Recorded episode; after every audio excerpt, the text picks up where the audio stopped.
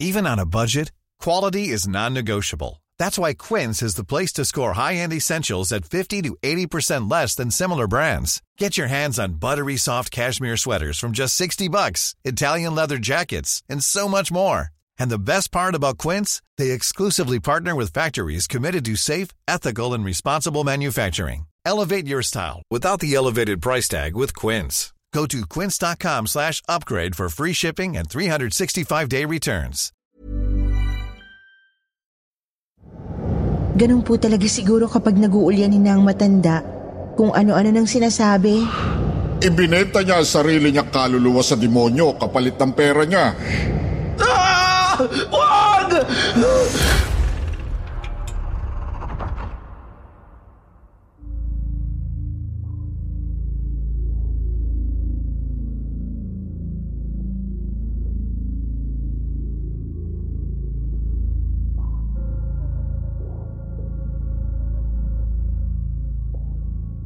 Magandang gabi po sa inyo, Sir Wilmore. At sa lahat ng mga tagahanga at subscribers ng Kwentong Takip Silim.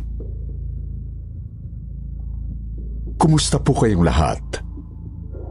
Ako po si Oswald, 37 taong gulang at isa pong caretaker. Ang kwentong ibabahagi ko po sa inyo ngayon ay tunay ko pong mga karanasan sa trabaho. Nangyari po itong unang kwento ko. Mga 25 years ago na po ang nakararaan. Sa isang antik at madilim na mansyon sa Tagaytay. Malapit na halos sa boundary noon ng Batangas. Malakas ang ulan noong unang araw na pumasok ako sa trabaho, Sir Wilmore. Gustong gusto kong makarating agad sa mansyon para marami akong matapos na trabaho sa unang araw pa lang. Kahit maulan, binitbit ko ang mga gamit kong pang isang buwan. Kaya nakipagsapalaran akong umakyat sa Tagaytay. Kahit na parang may paparating na bagyo.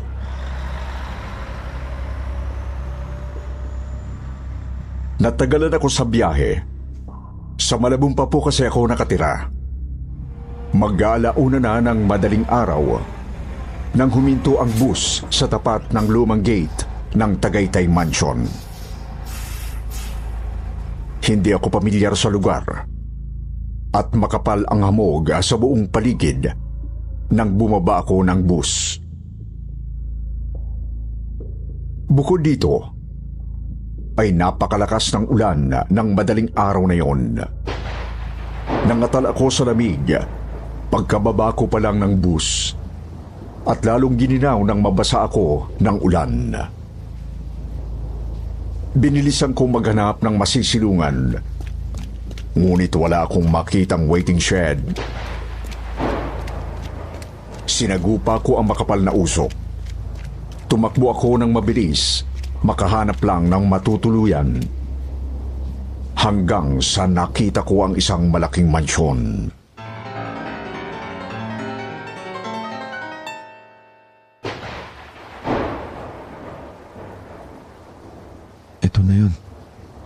Tama ang address eh. Dito nga yun.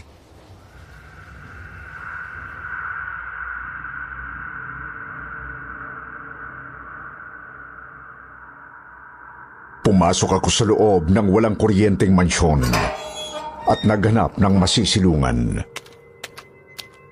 Napansin kong maraming mga bahay na mukhang mga lumang villa na Amerikano ang disenyo sa buong village. Napansin ko rin walang mga tao sa bawat bahay na nadadaanan ko.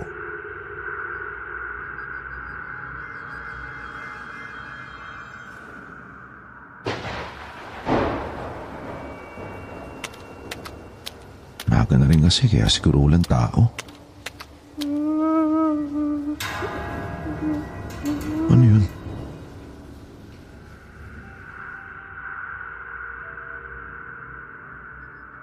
Dinig na dinig ko yung ingay. Alam niyo yung tila nang gagaling sa ilalim ng lupa. Ganon ang naririnig kong ungol ng isang matandang lalaki.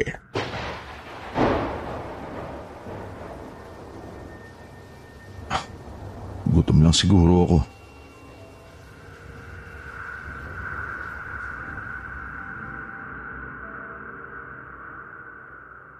Sa sobrang pagod ko ay umupo ako sa sofa sa sala. Yun na ang huli kong naalala, Sir Wilmore. Nang hilakbot ako, nang magising akong nakapadyama na at nakahiga sa isang malaking kama sa loob ng isang kwartong nasa second floor ng bahay.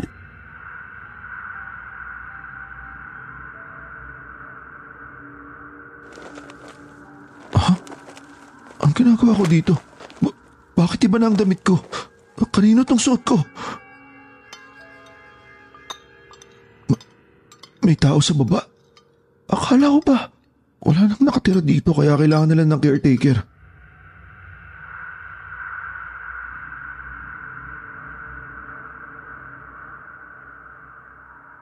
Nagmadali akong bumaba sa dining hall para tingnan ang pamilyang nag-aalmusal. Dinig na dinig ko kasi ang tawanan ng mga bata habang kumakain at ang usapan ng mag-asawa sa wikang Espanyol pa.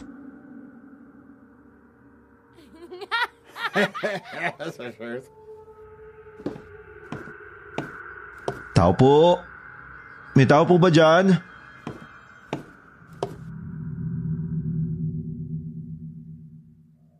Nanigas ang kalamnang ko nang makita kong walang katao-tao sa ibaba ng bahay. At nakakumot pa ng puting telang maalikabok ang bawat muebles.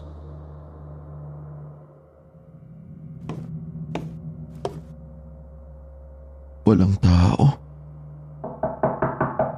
Oswald! Oswald!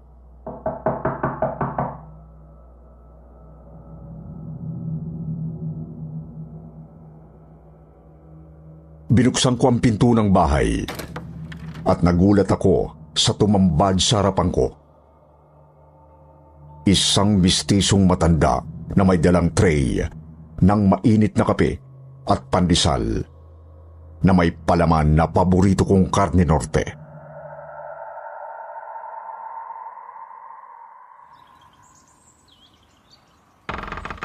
Sino po sila? Anong sino po sila? Nagbibiro ka ba, Oswald? O, hetong almusal mo. Tulad ng dati. Kape at karne norte sa pandesal. Paborito mo.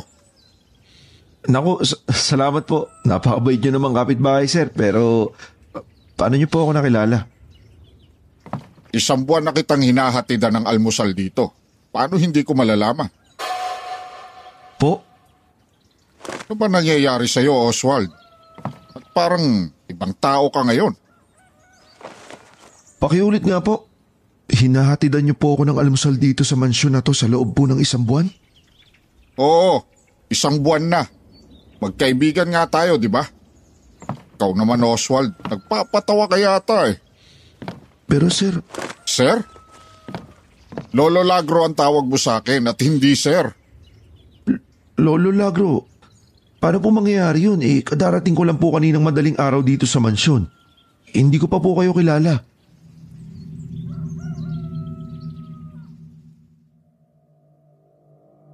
Bigla pong nanlaki ang mata ng matanda.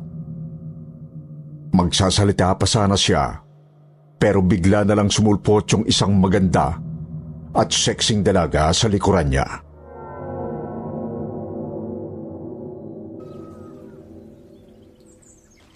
Lolo Lagro, halina po kayo. Umuwi na po tayo.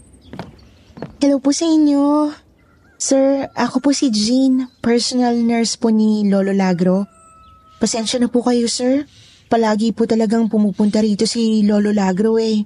Inaabangan yung magiging caretaker daw nitong mansyon simula pa nung isang buwan. Ganun po talaga siguro kapag nag-uulyanin na ang matanda kung ano-ano nang sinasabi. Kayo ho ba yung may-ari nito? Ah, hindi miss. Ako yung bagong caretaker dito. Ang totoo, kaninang madaling araw lang ako dumating. Ah, ako nga pala si Oswald. Oswald? Oswald po ang pangalan niyo? Oh, bakit? Yun kasi yung sinasabi ni Lolo Lagro na pangalan daw ng magiging caretaker nitong mansyon. Eh, eh, hindi na ako naniniwala sa kanya eh. Kasi ang nagsabi raw po sa kanya noon, yung dating may-ari ng bahay na to na matalik niyang kaibigan. Ah, baka naman yung boss ko. Pero bata pa yun ah. Paano sila magiging matalik na magkaibigan ni Lolo Lagro? Hindi po, Sir Oswald. A- ang tinutukoy ko po yung, yung totoong may-ari talaga nitong bahay. S- si Don Gustavo kung tawagin. Eh, Ang kaso, matagal na po siyang patay eh. Ilang dekado na rin po. Kaya, paano niya sasabihin kay Lolo Lagro na Oswald ang pangalan ng magiging bagong caretaker nitong mansyon?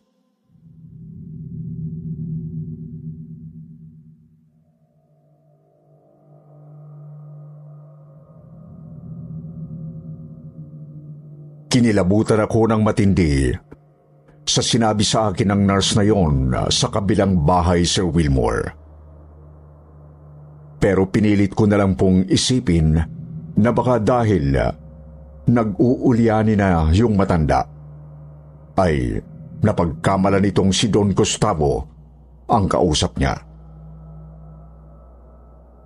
Baka kako isang guard o isa sa mga tauhan ng boss ko ang nagsabi sa kanya ng tungkol sa akin. Pero makalipas po ang ilang araw, doon ko na napatunayan Sir Wilmore na meron niya pong kababalaghang nangyayari sa mansyong yon.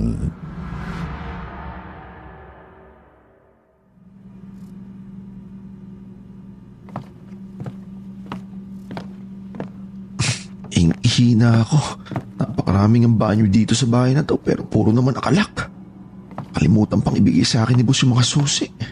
Paano ko kaya malilinis to? Doon na lang ako sa banyo sa baba.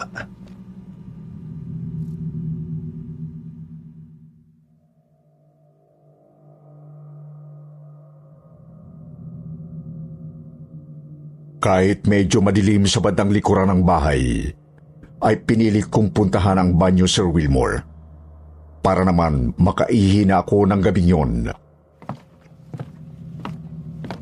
Sa totoo lang po, ay marami namang kwarto sa mansyon. Marami ring banyo, kaya para akong nasa dormitoryo. Pero yun nga po, puro nakalak at huli ko nang nalamang wala palang ibinigay na susi sa akin yung boss ko. Hassle talaga dahil kinalangan ko pang bumaba. Medyo luma na nga ang tiles at basag na ang malaking salamin sa banyong napasukan ko sa ibaba ng mansyon. Agad po akong nagbawas. At pagkatapos, ay nagpasya na akong maglinis na rin ng katawan. Dahil napagod ako sa maghapong paglilibot sa mansyon. Nilapag ko ang bag ko sa may uh, lababo at kumuha ng tuyong damit doon. Pumasok ako sa loob ng isang shower room at agad na naghubad ng mga saplot ko. Pagpihit ko nung balbula ng shower, ay agad na lumabas ang maligamgam na tubig at tumama yun sa balat ko. Naramdaman ko namang painit ng painit ang tubig nang kunin ko ang shampoo at ikuskus ko sa maganit kong buhok dahil sa punong-puno na yun ang alikabok.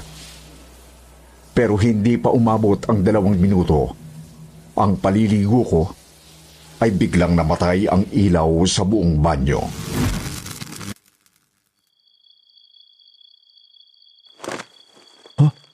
Brownout?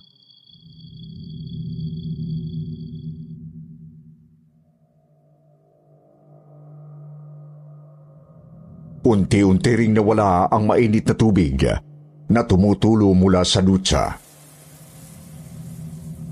Gusto ko sanang lumabas para tingnan kung may nagpatay ng ilaw. Pero nahilamanan naman ako. Pinasukan ng bula ang mata ko. Napamura pa nga ako sa hapdi. Paano ba to? Sakit ng mata ko. Shit!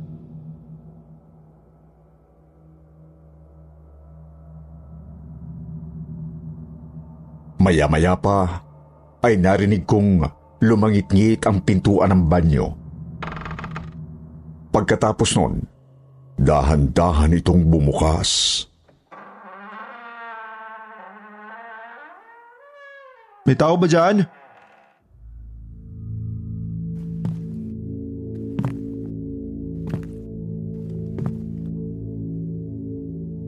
Nakarinig ako ng maliit na yabag papunta sa shower room na pinasukan ko. Sinipat ko sa ilalim ng pintong may siwang kung may lumapit sa pinto. Pero dahil sa sakit ng mata ko, hindi ko na nakita pa kung sino yung pumasok sa banyo. Maya-maya pa,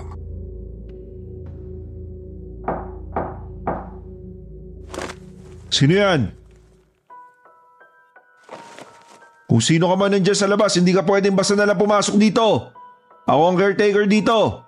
Sino ka ba?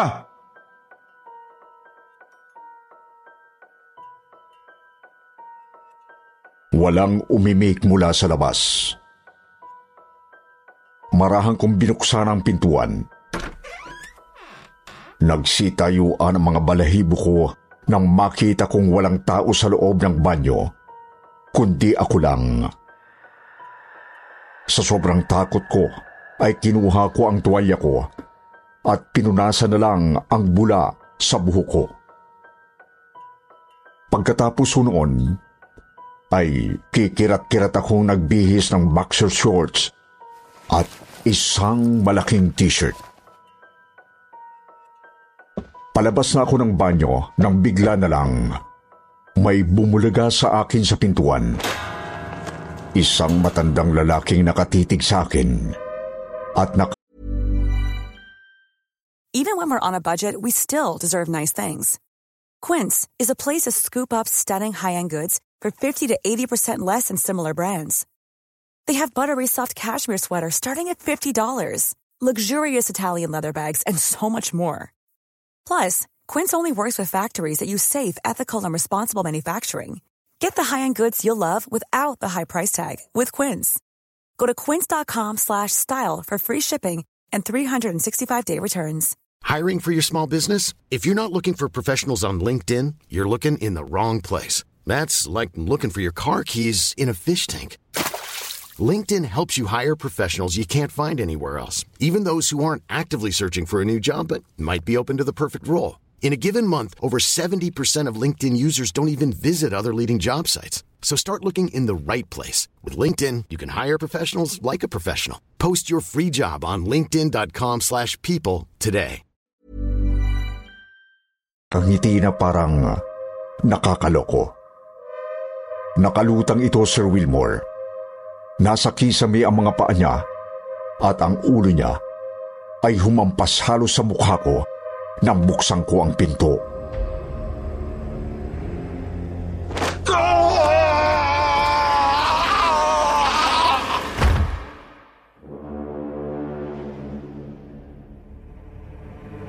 Nagulat ako sa boses na lumabas mula sa bibig ko.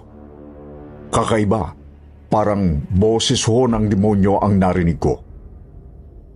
Nagkumahog akong nagtsinelas at tumakbo papalabas ng bahay. Takot na takot ako ng mga sandaling yon. Sa sobrang takot ko, ay sadamuhan ako nagpaumaga ng araw na yon. Noon hong tirik na ang araw, ay hindi pa rin ako makapasok sa loob. Kaya naabutan ako nung matandang kapitbahay na si Lolo Lagro. Naglalakad-lakad kasi siya sa labas, kasama ang nurse niya.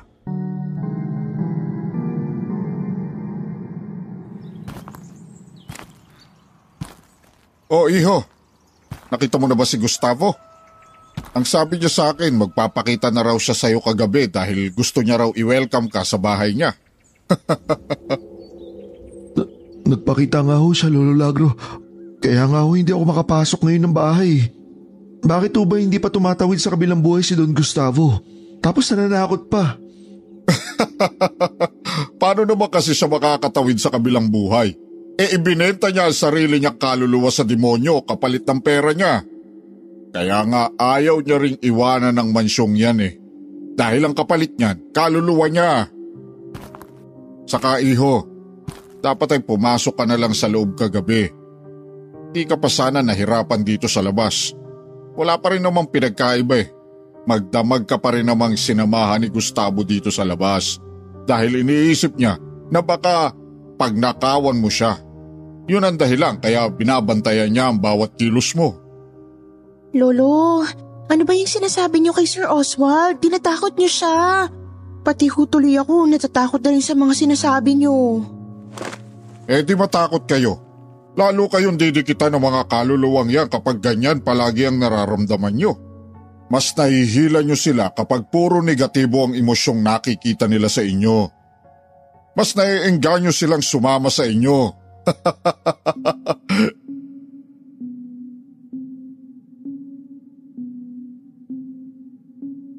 Talagang hindi ko na ho kinaya ang kilabot na naramdaman ko sa mga sinabing yun sa akin ng nag-uulianing matandang si Lolo Lagro.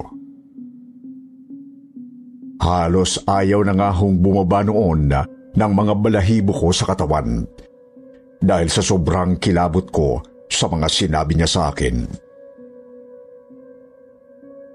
Dahil po doon ay napilitan akong maghanap na lang ng ibang bahay na aalagaan. Nadala ako sa takot, Sir Wilmore. Pumayag naman ang lalaking kumontrata sa akin na maging caretaker doon. Lumipat ako sa ibang bahay. Mas payapa, mas maliwanag. Ngunit ang hindi ko alam, hindi pa po pala ito ang huling nakakatakot na pangyayaring mararanasan ko sa buhay ko. Pero sa susunod ko na lang po ikukwento yung isa. Sana po, abangan niyo po ang susunod kong pagsulat sa inyo.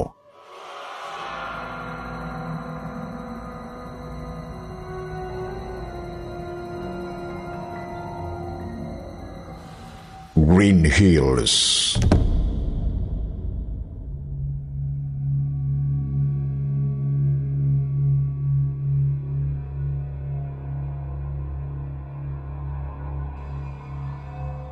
Magandang gabi po sa inyo, Sir Wilmore. At magandang gabi rin po sa lahat ng mga tagahanga at subscribers ng kwentong takip silim. Kumusta po kayong lahat? Nagbabalik po kami muli, si Oswald. 37 taong gulang at isa pong caretaker.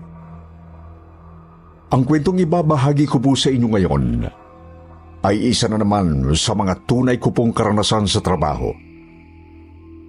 Ito na po yung pangalawang kwento ko na nangyari naman mga sampung taon pa lang po ang nakalilipas. Sa isa na naman pong malaking bahay sa may Green Hills.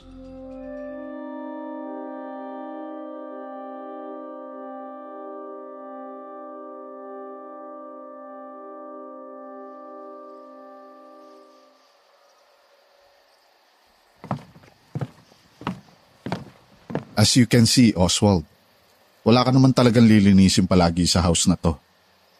Ang kailangan mo lang talagang gawin ay magbantay at i-monitor palagi ang bahay. May mga importante pa kasi akong gamit dito na baka mawala. Alam mo na, uso na naman kasi ang nakawan ngayon. Okay po, Sir Javier. Huwag po kayong magalala, maasaan niyo po ako. Jervy na lang para hindi na tayo masyadong formal. Okay po, Sir Jervy. Ay nako Oswald, I'm having my sex reassignment surgery next year. So please stop calling me sir. Ay, ganun po ba? S- sorry po, Sir Este Jervy. Well, nasanay na rin naman akong mag-explain kaya okay lang. By the way, before I go, pwede ka matulog sa kwarto na nasa gitna ng second floor. That's the master's bedroom. Diyan natutulog dati ang parents ko. Ay bakit po dun? Ayos lang po sa akin na sa maliit lang akong kwarto matulog. Eh nakakaya naman po eh. Hindi nakakahiya. Nakakatakot. Po? Just kidding. Gusto ko talagang doon ka matulog kasi nandun ang pinakamahalagang gamit ko. Huwag mo na lang pansinin kung may mga ingay kang maririnig doon ha. Basta chill ka lang. Mas makakabuti kung magpapatay mali siya ka lang. Sige na, I have to go. Bye.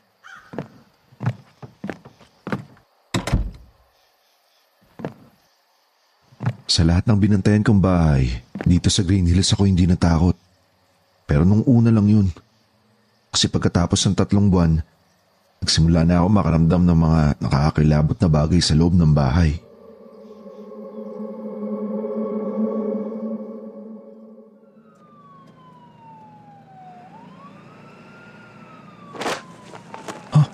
Ano yun? May sunog ba?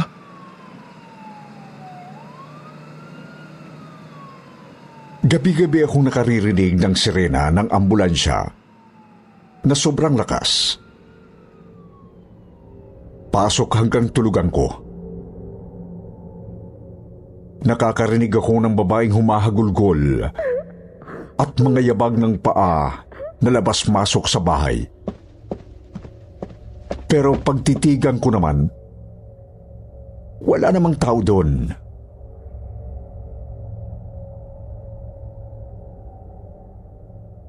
Minumulto na naman yata ako ah. Putik na yan.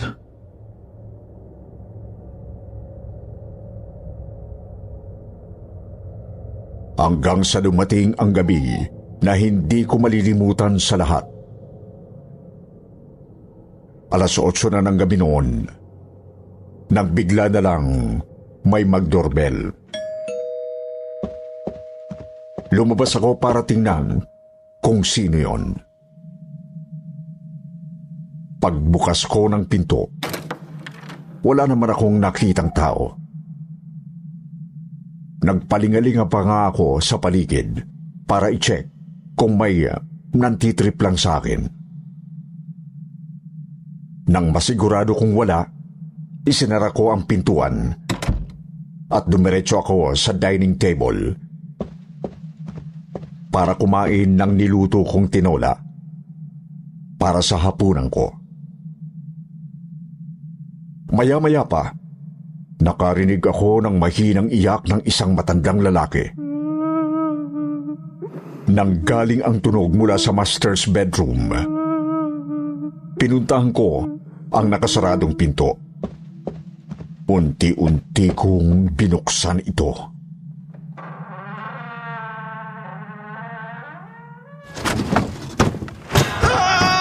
Wag!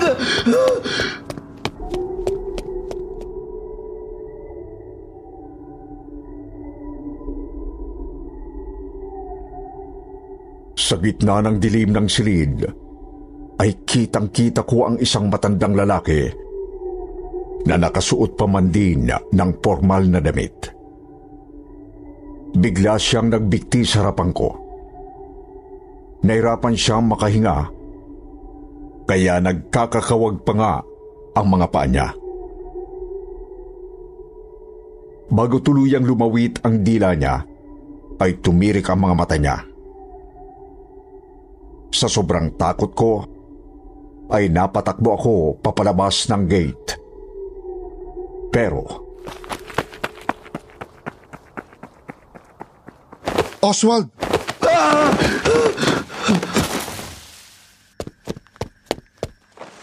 Bakit? What happened, Oswald? May matandang lalaki oh. Nagbigti siya sa loob ng master's bedroom. Na- nakita ko.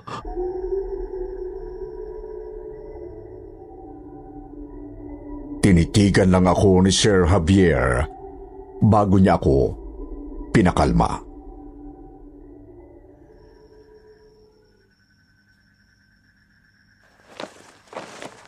Huminahong ka, Oswald. Si daddy lang yung nakita mo. He committed suicide last year nang malugi ang family business namin. ibig sabihin, alam niyong nagbumulto rito ang tatay niyo? Oo, Oswald. Pasensya ka na ha.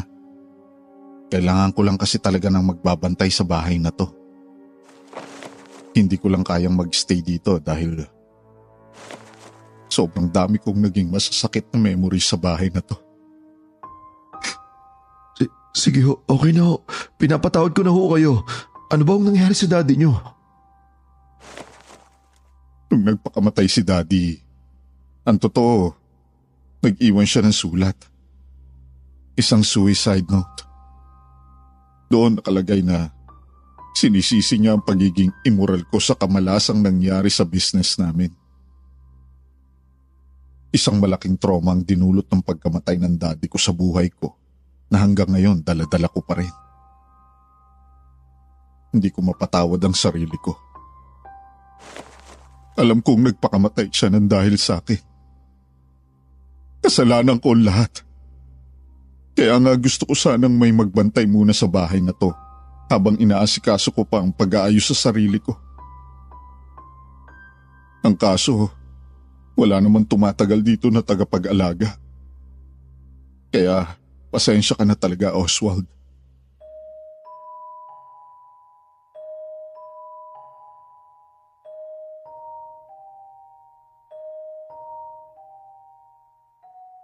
Na yung huling gabi ko sa Green Hills, Sir Wilmore. Tumigil muna ako sa pagiging caretaker. Nagsimula akong magsimba para mawala ang takot ko sa mga bagay na hindi maganda. Lalo na sa mga pumapanaw na kaluluwang nabuhay ng malungkot. Umay galit dito sa lupa. Ngayon ay buong tapang ko nang naikwekwento sa ibang tao ang nangyaring kababalaghan sa akin. Hindi na ako natatakot ngayon dahil alam ko na palagi kong kasama si Kristo sa buhay ko.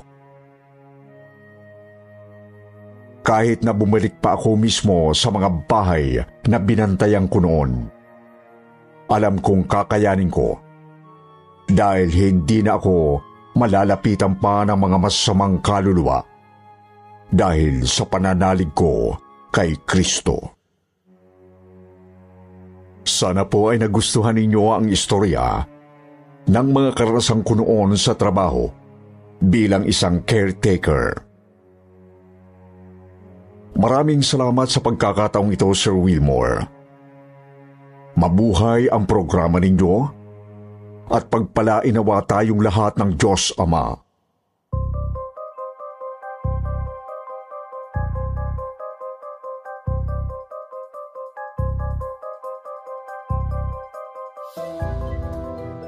At ngayon naman mga kaibigan, mga ka-KT, mga ka-SB, dumako tayo sa paborito nating shoutout portion. Shoutout going out to Carl Justin Lee Quico, Joel Bernal, Lynn Salcedo, Mami Gina Vlog, Jerry Will Pantoja, Elizabeth Dacles, Marlamay Villanueva, Denver Sam, Paradise Vlog, Rosario San Jose, Bakugan, Joel Pigar, Belen Malbas. Magbabasa tayo ng pinakamagandang comment galing kay Jennifer Abelia at GDD Asolabo. Sabi ni Jennifer, silent listener here since nung nasa Kuwait ako at nawala at nagkaroon ng SB at bumalik. Naging routine ko na talaga ang pakikinig habang naglilinis, nagluluto at pampatulog na rin. Ang gaganda talaga ng mga true stories. Solid. Sabi rin ni Jiridia, pa-shoutout po. Avid listener niyo po ako dito sa Israel. Napakinggan ko na po yata lahat ang kwento ninyo eh. Kasama palagi sa trabaho. Sa mga hindi nabanggit, sa susunod na lang po, huwag niyo pong kalilimutan mag-reply sa ating shoutout box na nasa comment section para ma-shoutout ang pangalan ninyo. Muli po, mula sa bumubuo ng kwentong takip silim at sityo bangungot, ito ang inyong lingkod, Sir Wilmore Plupino, nagpapasalamat.